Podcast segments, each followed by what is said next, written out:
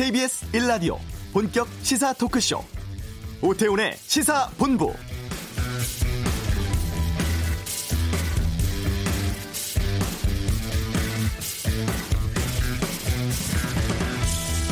지금까지 국내 신종 코로나 바이러스 확진 환자 모두 15명입니다. 하지만 조사 대상이 되는 유증상자로 분류돼서 격리 검사를 받고 결과를 기다리고 있는 사람이 오전까지 87명 정도인데요.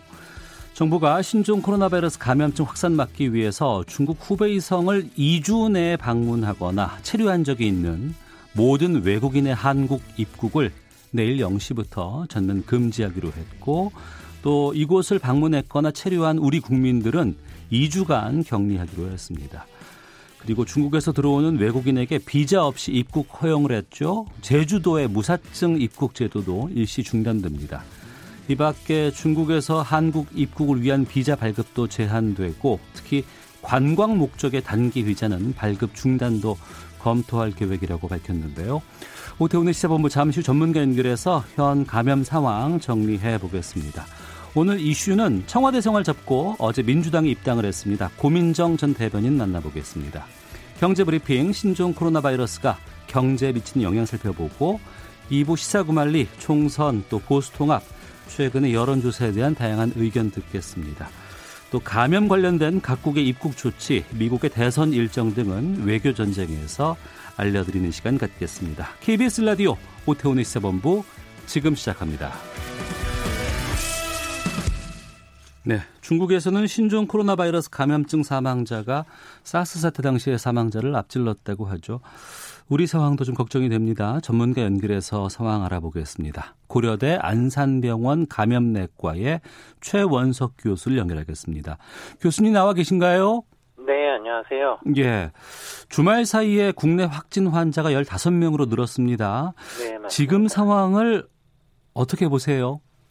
네, 일단 어, 지역 사회에서 감염이 되거나 전파되는 사례들이 뭐 초기에는 어, 해외 유입자들만 발견이 되다가 네. 그런 사례들이 점점 발견이 되고 있다는 점이 좀 우려스럽고 음. 특히 어, 방역에 어, 이 감시망에 놓여 있지 않은 상태로 오랫동안 지역사회에 노출되어 있었던 환자들도 지금 등장을 하고 있어서 네. 이런 면에서 어, 저희 지역사회 전파가 조금 더 확산될 가능성도 어. 생각이 됩니다. 예. 그러면 이 병에 대해서 좀 알아보겠습니다. 중국에서는 뭐 사스 때보다 사망자가 더 늘었다고 하는데 지금 네. 상황이 이게 확산되는 상황인지 아니면 좀 정리되고 있는 상황인지 아니면 증상이 점차 악화된다 이렇게 봐야 하는 건지요? 네, 일단 중국이 아직 정리되는 상황이라고 보기는 어려울 것 같습니다. 어. 어 전체적으로 아직도 환자 발생이 꽤 많고 사망자도 있는 상황이고 어, 중국에서의 환자의 발생의 정도를 지금 그래프로 좀 계속 그리면서 어, 저희가 모니터링을 하고 있는데 네. 아직은 피크에 이르지 않았을 가능성도 있고요. 음. 또한 가지는 그게 이제 한 번의 큰 유행으로 끝날 수 있지만 네. 어, 환자들이 이동한 곳에서 또 다른 유행의 파고를 만든다면 또 이어지는 어, 환자의 수의 증가가 있을 수 있기 때문에 네. 아직은 정리되는 상황이라고 보기는 좀 어려울 것 같습니다. 네. 우리도 2차 감염이 지금 있는 상황 아니겠습니까? 네. 근데 이것을 지역사회 전파로 봐야 할지에 대해서는 좀 논란이 있었던 것 같은데 어떻게 보세요? 네, 지역사회에서 감염이 된 것은 맞죠. 이제 예. 다만 어, 지금까지는 발견된 환자가 아직 뭐 해외에서의 노출이라든가 어. 국내에서의 확진 환자와의 접촉과 같은 이 역학적인 고리가 확인된 환자 즉 방역의 범위 안에서 발견되고 있다는 점이 중요할 것 같습니다. 음. 저희가 우려하는 건 이러한 역학적 고리가 확인되지 않는 지역사회 감염자가 등장하는 것이거든요. 네. 이그 전의 단계는 물론 지역사회의 감염과 전파라는 그 정의는 맞을지 모르겠지만 음. 통제 범위 안에 놓여 있다라는 의미이기 때문에 어 이제 그걸 벗어나는 환자가 등장하느냐 아니냐가 중요한 기점이 될 것 같습니다. 있습니다. 네. 그리고 그 무증상 감염 환자에 대한 논란이 꽤 많이 있습니다. 잠복기에 네. 전파가 가능하다. 이 여부가 지금 여러 곳에서 다양하게 나오고 있는데 이건 어떻게 정리가 됐어요? 네, 일단 이제 무증상 감염자와 잠복기의 전파는 조금 다른 의미입니다. 아, 무증상 아, 감염자라는 건 예. 감염이 되어서 그 감염이 그 사람에게서 종료될 때까지 증상이 발현되지 않는다라는 걸 의미하는 거고요. 어. 잠복기는 증상이 생기는데 네. 증상이 생기기 전 단계 이게 이제 음. 바이러스의 측면에서의 잠복기도 있고 임상적 잠복기도 있는데 네. 이제 대개는 지금 임상적 잠복기를 이야기하시는 것 같은데 음. 임상적인 증상이 나타나기 그 전 단계에 전염력이 있느냐를 말하는 겁니다. 일단 전체적으로 감염이 되었지만 그 감염의 상태가 종료될 때까지 무증상인 경우가 당연히 있을 수 있습니다. 어떤 감염증이든지 다양한 스펙트럼으로 환자는 등장을 하게 되고 네. 뭐 처음에는 중증 환 자들이 주로 발견이 되지만 그 이후에는 경증이나 증상이 없는 사람도 발견이 될 수 있거든요. 음. 문제는 무증상 상태에서 전염이 가능하냐, 특히 임상적인 증상이 나타나기 전에 그러니까 이제 방역에 어, 인지되기 전 시점에 전염이 가능하냐에 대한 부분이겠죠. 이런 임상적 잠복기에 전염이 가능한지에 대해서는 어, 논란이 여전히 있지만 네. 가능성이 있다라는 지금 증거들이 하나둘 등장을 하고 있습니다. 어. 그리고 실제로 환자들에 대한 이제 노출 조사나 이런 걸 할 때도 어, 환자가 증상이 발생한 시점보다 조금 앞에서 뭐 하루 정도라도 앞에서 어, 접촉자에 대한 조사나 관리가 필요하지 않느냐에 대한 의견도 있습니다. 네. 정부가 2주 이내 후베이 성을 방문했거나 체류한 경험이 있는 외국인은 국내 입국 금지하겠다고 했거든요. 네. 이 조치에 더해서 좀 추가돼야 할 조치 같은 것을 말씀하신다면 어떤 것이 있을까요? 사실 이제 감염학회에서는 이제 주말에 긴급하게 회의를 하면서 정부에게 어, 해외에서 들어오는 감염이 되어서 우리나라에 전파시킬 수 있는 그런 유입을 유효하게 줄일 수 있는 방안이 필요하다라는 제안을 이미 했습니다. 네. 그리고 학회의 어, 입장을 어, 이 글로 써서 이제 홈페이지 게재하기도 했는데요. 저희는 이것이 뭐 정치적인 부분이 있으니까 어떻게 어, 실제적으로 행정적으로 돼야 될지에 대해서는 이제 저희가 결정할 바는 아니지만 음. 저희가 느끼기에는 일단 해외 유입을 어떻게든 좀 줄이고 차단해서 네. 국내 상황을 좀 정리할 필요가 있겠다. 물론 이미 유입되어 있는 사람들에 대한 관리는 그것만으로 되지는 않겠지만 음. 그런 부분의 조치가 필요하다라는 게 이제 저희의 생각입니다. 네, 알겠습니다. 여기까지 말씀 듣겠습니다. 고맙습니다. 네, 네. 감사합니다. 네. 지금까지 고려대 안산병원 감염내과의 최원석 교수와 함께했습니다.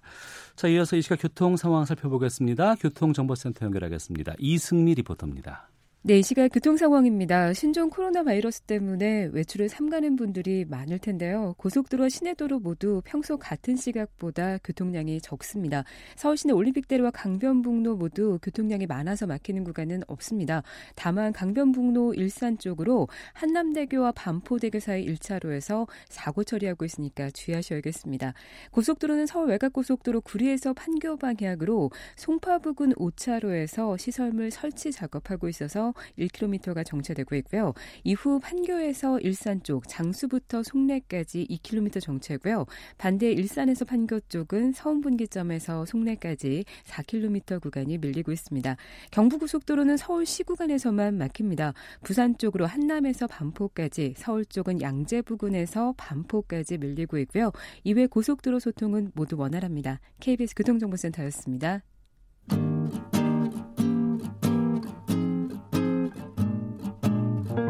KBS 1라디오 오태훈의 시사본부 여러분의 참여로 더욱 풍성해집니다. 방송에 참여하고 싶으신 분은 문자 9730번으로 의견 보내주세요. 짧은 문자는 50원, 긴 문자는 100원의 정보 이용료가 붙습니다. 애플리케이션 콩과 마이케이는 무료고요. 시사본부는 팟캐스트와 콩, KBS 홈페이지를 통해 언제나 다시 들으실 수 있습니다. 많은 참여 부탁드려요.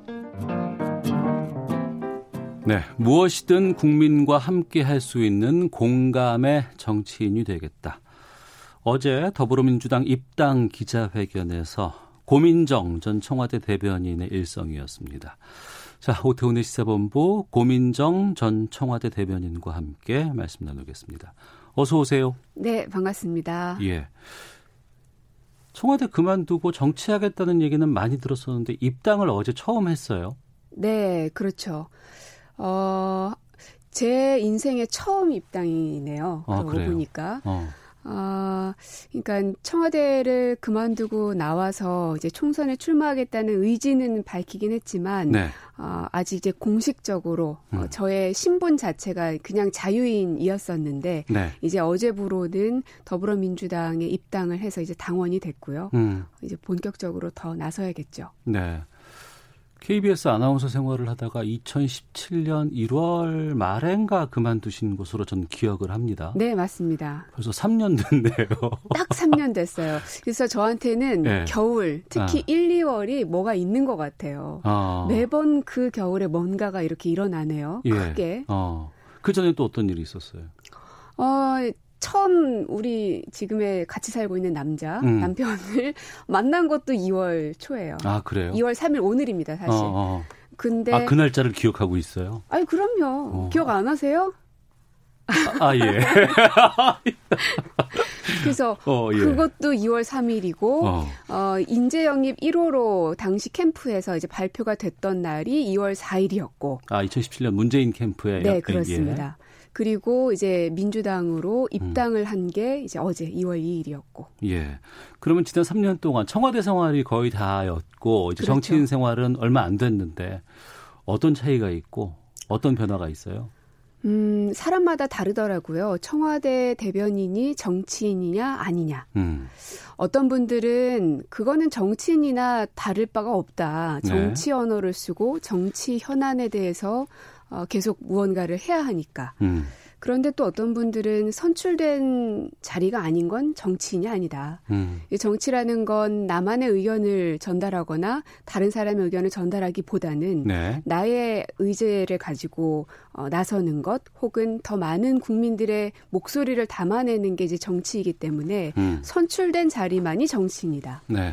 그래서 저 개인적으로는 청와대 대변인으로 있으면서 한 번도 정치인 고민정이라는 말에는 동의하지 않았습니다. 아, 그래요? 네, 어. 계속 어. 거부해 왔었던 3년이었던 것 같아요. 어. 사람들이 자꾸 너는 원래 그냥 정치인이야 여기 들어온 이상 네. 이렇게 얘기했을 때에도 아니야 나는 선출된 사람이 아니니까 어. 그냥 일을 할 뿐이야. 예. 문재인 대통령이라는 분을 모시고 나의 특장점을 살려서 어, 어떤 그냥 일을 하는 거라고 생각했는데 어. 어, 결국 이제 12월 달에 이제 너무 괴롭고 힘들고 어, 누구한테 의지할 곳도 없고 그래서 어, 멀리 떠나보기도 하고 그랬는데 휴가를 가보기도 했는데 결국은 길가에서 만났던 시민들의 말 한마디 한마디가 예.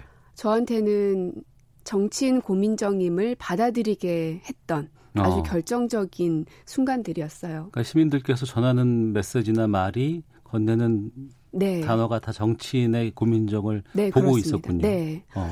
어, 보통 이제 제가 방송 생활을 14년을 했으니까 거리에서 사람들을 만나면 반응들은 네.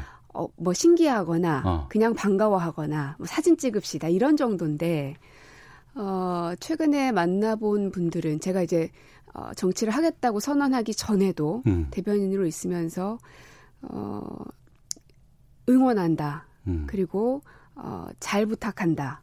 아, 그리고 버텨달라. 뭐 이런 이야기들 참 많이 하시더라고요. 그러니까 대변인으로 있으면서는 저 개인의 삶보다는 청와대의 어떤 입장, 또 음. 대통령의 입장 이런 것들과 연동될 수밖에 없기 때문에 대, 그 국민들께서 고민정을 볼 때 이제 더 이상 개인 고민정이 아니라 어, 대통령의 입 그리고 어떤 진보 개혁 세력의 어떤 한 사람 정치인으로 보는구나 하는 음. 걸 깨달았죠. 네. 그리고 어제 민주당에 입당을 했습니다. 네. 예. 뭐 당 영입 인사 하면은 뭐 비례로 나갈 수도 있고 지역구로 갈 수도 있는데 어 고민정 전 대변인은 지역구 출마하겠다는 의사를 당에 전달을 한 것으로 알고 있습니다. 네. 어느 지역에 가야 출마를 할 건가에 대해서는 설왕설래가 상당히 많이 있고 네. 이류고선님께서는 동작을해서 나경원 전 원내대표와 결합하는 것은 어떠세요? 라고 질문을 주셨는데 음. 결정됐나요? 아직 결정되진 않았습니다. 음. 어, 저의 입장을 혹은 의견을 당에 전달은 했고요. 네. 어, 하지만 어, 당에서는 이제 인간 고민 정도 봐야겠지만 전체적인 구도를 봐야 되고 판을 봐야 되기 때문에 음. 어 일단 저는 당의 의견을 많이 따르기로 음. 마음속으로는 좀 다지고 있습니다. 네. 아, 왜 그러냐면 아, 글쎄요, 저도 이제 조직 생활이라는 걸 회사에서도 해보고 청와대에서도 해보고 해봤지만 음. 어, 개인의 의견을 가지고 있는 것은 무척 중요합니다. 네. 하지만 오랜 고민 끝에 결정을 내린 후에는 어, 조직의 그 흐름과 같이 가주는 것 또한 굉장히 중요하다고 생각이 듭니다. 음. 방향이 너무나 크게 달랐을 때에는 어, 거기에 대적하면서 싸울 필요도 있겠지만 네. 그것이 아닐 때에는 같이 몸을 맡겨주는 게 필요하다는 생각이 들고요. 음. 어제 제가 입당하면서 입장을 어, 밝힐 때 했던 이야기가 어, 저 같은 작은 시냇물들이 모여서 민주당이라는 커다란 강으로 모였다. 그리고 그 강은 결코 바다를 포기하지 않는다라는 이야기를 했는데 네. 오랫동안의 저의 신념이기도 하고 어, 이렇게 큰 흐름들 속에서는 어, 때로는 그 흐름에 같이 맡겨주기도 해야 함께 이 붐업이 되고 힘을 모아줄 수 있기 때문에 음. 어, 그래야 시너지도 나는 거고요. 네. 그래서 저의 어, 어떤 지역에 대한 입장은 어, 당에는 전달했고 음. 이제는 당에 맡기고 있는 상황이다. 이렇게 보시면 되겠습니다. 네. 2536님, 언론인 중에서도 좋은 품성과 인격을 갖춘 분으로 알고 있습니다. 아유, 아닙니다. 7060님, 만만치 않을 정치인으로서의 생활 응원합니다. 뭐 이런 거 주셨는데, 그 721번 버스 얘기 나오면서 광진에 출마하는 거 아니냐는 얘기도 있고, 지금 네. 의정부 얘기도 있고, 고향도 있고, 서초도 있고, 상당히 많은 곳에서 여론조사를 돌린다는 얘기를 들었거든요. 그건 알고 계세요? 저도 이제 기사로 보고 알았는데요. 예. 어, 그만큼 어, 글쎄요, 이제 어, 그 정치가 또 정치의 문화가 바뀌길 바라는 염원들이 있지 않을까 음. 하는 생각. 어, 그리고 글쎄요, 저의 경쟁력이 무엇이다. 앞으로 이제 선거를 하게 되면 그것을 더 적극적으로 밝혀야 된다고 하는데 네. 이렇게 저를 세일즈하는 거에 그렇게 익숙한 사람은 아니라 음. 어, 노력은 해야 되겠지만 그렇게 봐주시면 너무 감사하고요. 어, 하지만 그렇다고 해서 어, 가장 경계해야 될 것은 자만이라고 생각합니다. 네. 어, 여러 지역구에서 저의 이름을 넣고 돌렸다라는 그런 기사들을 보면 한편 어, 내가 경쟁력이 되나 하는 음. 생각도 들지만 한편 어, 굉장히 그 어, 줄타기를 내가 하고 있는 것이구나. 여기서 삐끗 잘못 발을 내딛는 순간 나는 저 밑으로 떨어질 수도 있겠구나 하는 어. 그런 어, 불안감과 어떤 경각심 이런 것들을 굉장히 팽팽하게 가지고 있습니다. 네.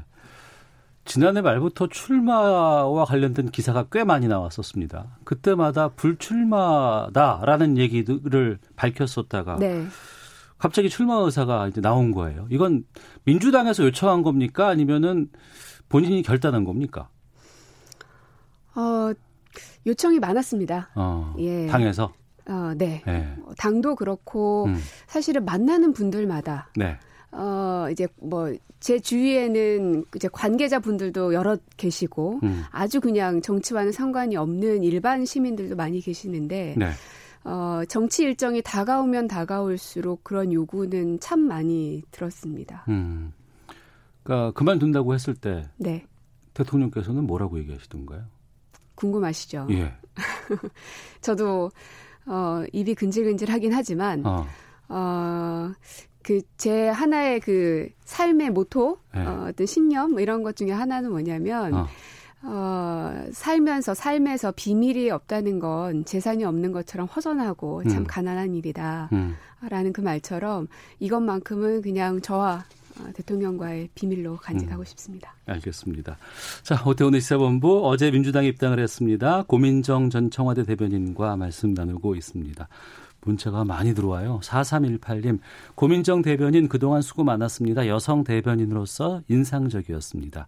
라온님, 아나운서 시절부터 남다른 가치관으로 좋아하는 분이었습니다. 지지합니다. 1303님, 정치인으로의 출발, 제가 있는 분당을에 출마해서 저희 지역구 국회의원이 되시면 좋겠습니다. 라고 많은 분들께서 보내주고 계시는데요.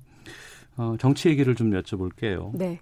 청와대 출신 인사들이 이번 총선에 대거 출마한다더라. 여기에 대한 비판이 상당히 좀 많이 있습니다. 네. 예. 또당 내에서도 너무 좀 치우친 거 아니냐 뭐 이런 지적도 있다고 하던데 어떻게 보세요? 어, 만약에 청와대 출신 인사들을 모두 어떤 주요 자리에 그야말로 이제 뭐 경쟁이나 이런 거 하나도 없이 한다면은 음. 문제가 될지 모르겠으나 네. 다들 똑같은 그 출발선에서 경쟁을 하고들 있습니다. 많은 음. 분들이. 네. 어 그리고 이번에 그 당에서도 어그 뭐 청와대라는 것만 밝히고 음. 어, 그 앞에 어떤 정부인지는 밝히지 않는 것으로 정리한 것으로 알고 있거든요. 네. 그러니까 그러다 보면은 과연 이 사람이 어떤 정부에서 혹은 음. 몇 년도에 근무를 했는지가 이제 사람들 유권자들 입장에서는 헷갈리고 궁금하고 음. 그럴 수는 있겠지만 네. 지금 청와대 출신 인사들이 너무 어 많은 어, 많이 나오기도 했고 뭔가 플러스 알파 요인이 있는 것 아니냐라는 눈길들이 있기 때문에 네. 이러한 결론을 내린 게 아닌가 싶은데요. 음. 어, 근데 저는 글쎄요, 청와대 출신들이 왜 그렇게 많이 나갔냐라는 비판에는 공감하기가 좀 어려운 것이, 네.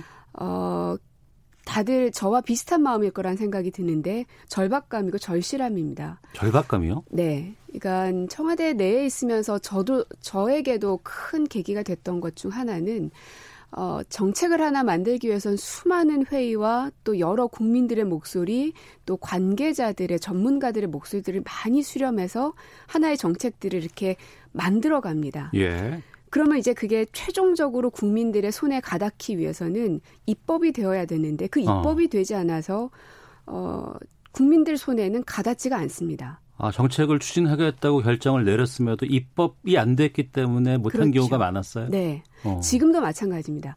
지금도 민생 개혁 입법들이 다 통과가 되지 않았고요. 예. 제가 얼마 전에 본 자료에 의하면 이번 20대 국회에서 그 법률안이 통과된 비율을 보니까 33.8%그 정도 되더라고요. 어.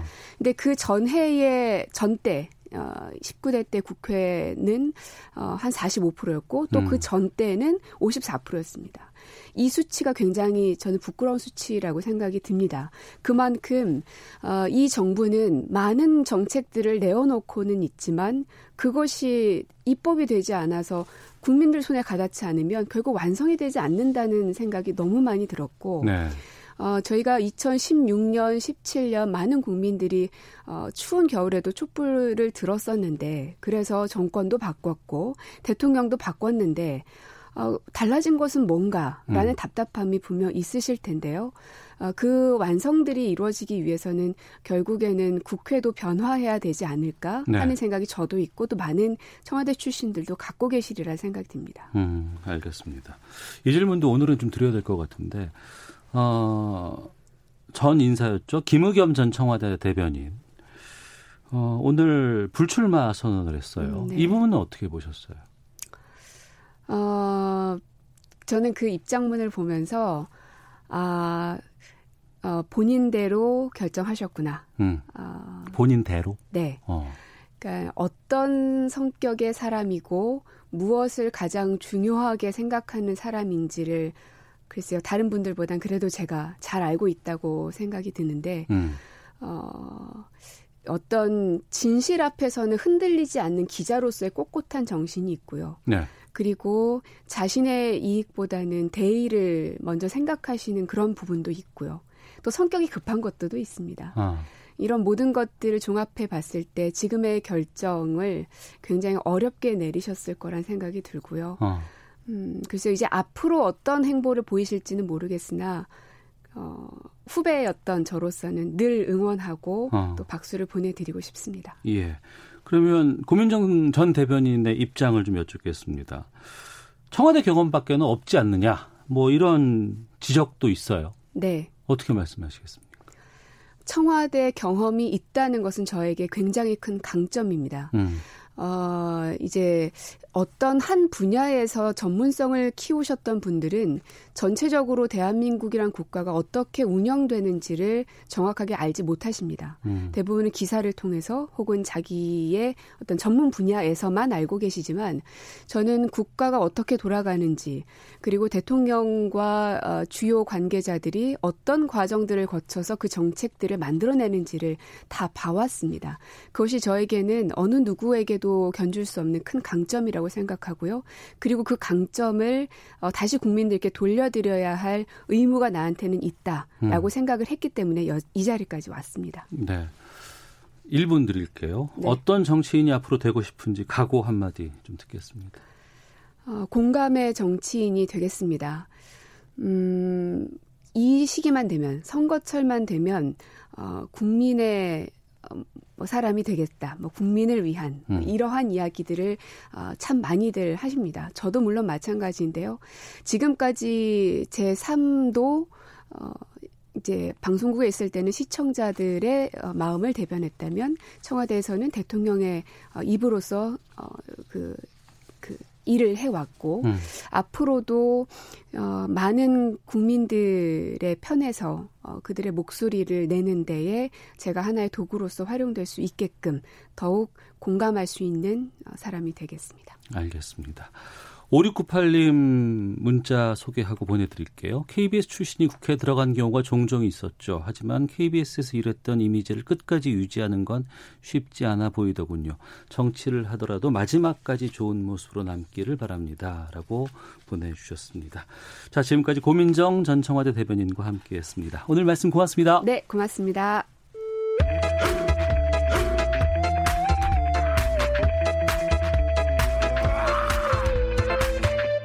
오태우래 시사 본부.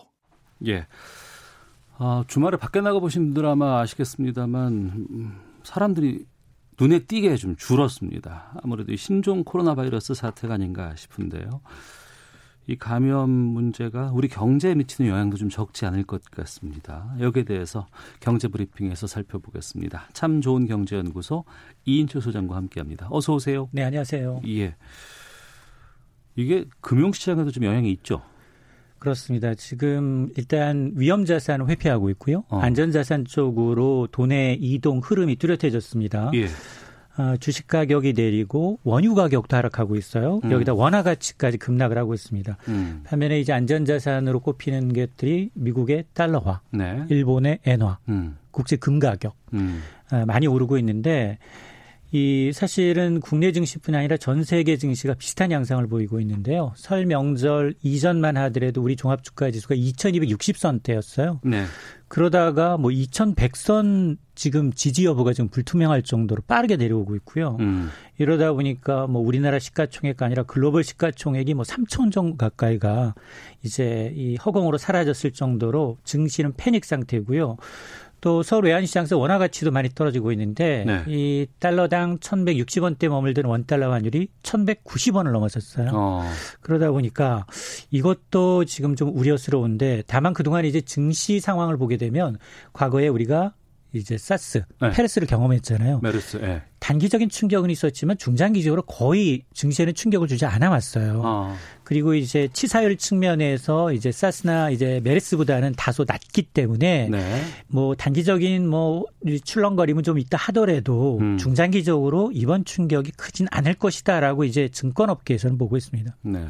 그런 가운데 어, 주식하시는 분들은 야 이거 테마주 뭐야? 뭐 사야 돼? 뭐 이런 분들도 계세요. 맞습니다. 이거 어때요? 이게 여전히 우리 증시가 참 이 테마 찾기에 골몰하고 있어요. 예. 이게 없었다면 아마 어. 총선 테마주가 기승을 부렸을 거예요. 예. 그런데 지금 신종 코로나 바이러스 관련 테마주가 어. 한국 거래소에 따르면 16개 종목이 있어요.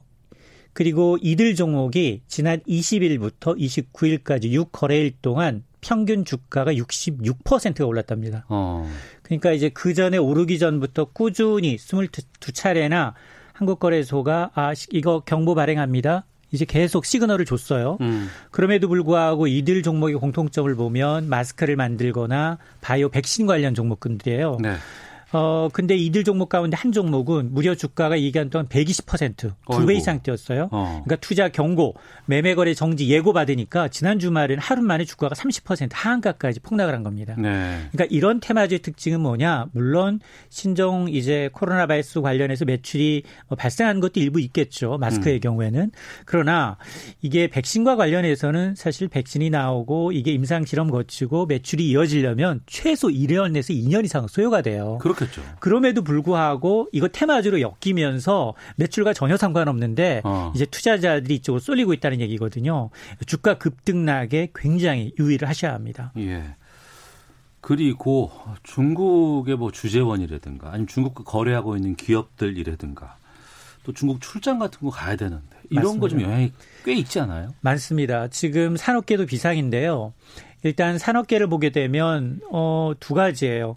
일단 세계 공장 중국의 공장 가동을 멈추니까 중국 현재 있는 우리 국내 기업들이 부품 조달에 차질이 빚어지고 있는 거예요. 네. 예를 들다면 가전을 만드는 삼성전자, 자동차를 만드는 현대차, 또 종합화학, SK 뭐 이노베이션 이런 데들 이런 데들이 영향을 받고 있고 더욱이 또 이들은 이제 중국의 부품을 받아서 국내에서 생산하고 있는 자동차에도 영향을 미치고 있습니다. 음. 특히나 이제 이 쌍용차의 경우에는 내일부터 12일까지 평택 공장 가동이 중단되는데 이게 중국 부품 공장 가동이 중단됐어요. 아, 부품이 안 들어와서? 그렇습니다. 왜냐하면 중국이 당초 2월 2일까지 했던 춘절 연휴를 네. 대부분 일주일 정도 연장을 했죠. 그랬죠. 중국 우한은 13일까지예요. 예. 그러다 보니까 연휴에는 공장 가동을 안 하잖아요. 음. 자동스럽게 멈춘 겁니다. 현대차도 비슷해요. 지금 가장 인기 있는 차종 SUV 차량 거의 한 6개월 이상 기다려야 되는데 네. 그거 만들기만 하면 팔리거든요. 어. 그런데 여기도 보니까 이 전장 제품이 이제 공급 차질로 인해서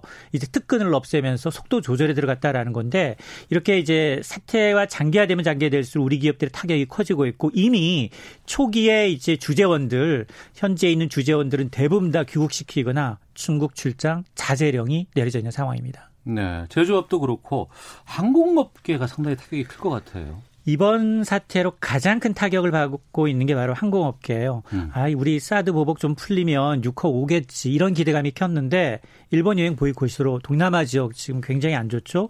국내 대부분의 항공사가 중국 노선을 잠정 중단하면서 이미 국내 국내 이제 항공업계 지난해 대부분 적자였어요. 그런데 대한항공은 이달부터 중국행 노선 6개 노선을 잠정 중단했고요. 또 다른 6개 노선 운항 횟수를 대폭 줄이겠다는 겁니다. 네. 아, 특히 이제 우한 노선의 경우 에는 3월 27일까지 음. 운행 중단을 연장하기로 했어요. 다음 달까지 이어진다는 거고 또 이 아시아나항공도 비슷합니다. 중국의 이제 세 개 노선의 운항을 이달부터 이제 잠정 중단했고 이 밖에도 에어 서울, 이스타항공, 제주항공, 진에어, 에어 부산, 어, 저비용 항공사들도 잇따라 이제 중국 때문에 아, 마르스, 어, 메르스 사태처럼 이제 좀 커질까봐 일단 이제 중국행 노선을 감축하고 있는데 그러다 보니까 지금 예약했던 노선들 취소하게 되면 수수료 물어야 되거든요. 근데 이 기간에 안에서 이제 중국 노선에 안에서는 위약금을 면제해 주거나 수수료 면제 조치를 해 주고 있습니다. 네. 2019년 말까지 뭐 2% 성장에 그쳤다고는 하지만 올해부터 좀 회복세 보일 거라고 기대했었거든요. 이게 좀 경제는 악영향으로 끼치지 않을까 싶은데. 맞습니다. 이 신종 코로나 바이러스 감염증 도대체 어느 정도까지 이어질 거냐 아직은 또 확단하기 힘들고요. 초기 국면이니까. 예. 근데 과거 이제 2003년에 우리가 사스를 경험했잖아요. 네네. 네. 당시에 한국 GDP의 1% 포인트가 떨어졌는데 음. 당시는 우리가 7, 8% 성장할 때예요. 네네. 네. 그리고 이제 2015년에 이제 메르스 이때에도 음. 우리나라의 연간 GDP가 0.2% 포인트 줄었는데 음. 근데 지금은 보면 2003년과 지금 비교하게 되면 중국이 세계 경제에서 차지하는 비중이 워낙 커졌어요. 음. 당시에는 세계 경제에서 중국이 차지하는 비중이 한5% 남짓이었다면 네. 지금은 16% 17%로 뛰었어요. 아, 그렇게 늘었어요? 네. 세네 배 어. 정도 껑충 뛰었기 때문에 과연 예전처럼 이런 이제 사태가 한 6개월 정도만 영향을 미친다면 음. 그나마 다행이지만 더 장기화된다면 더 큰 타격이 우려가 된다라는 건데 실제로 현대경제연구원의 보고서가 나왔는데요. 신종 코로나 바이러스 감염증이 확산될 경우 올해 우리나라의 경제 성장률은 최대 0.2%포인트 하락할 것이다라는 겁니다. 네.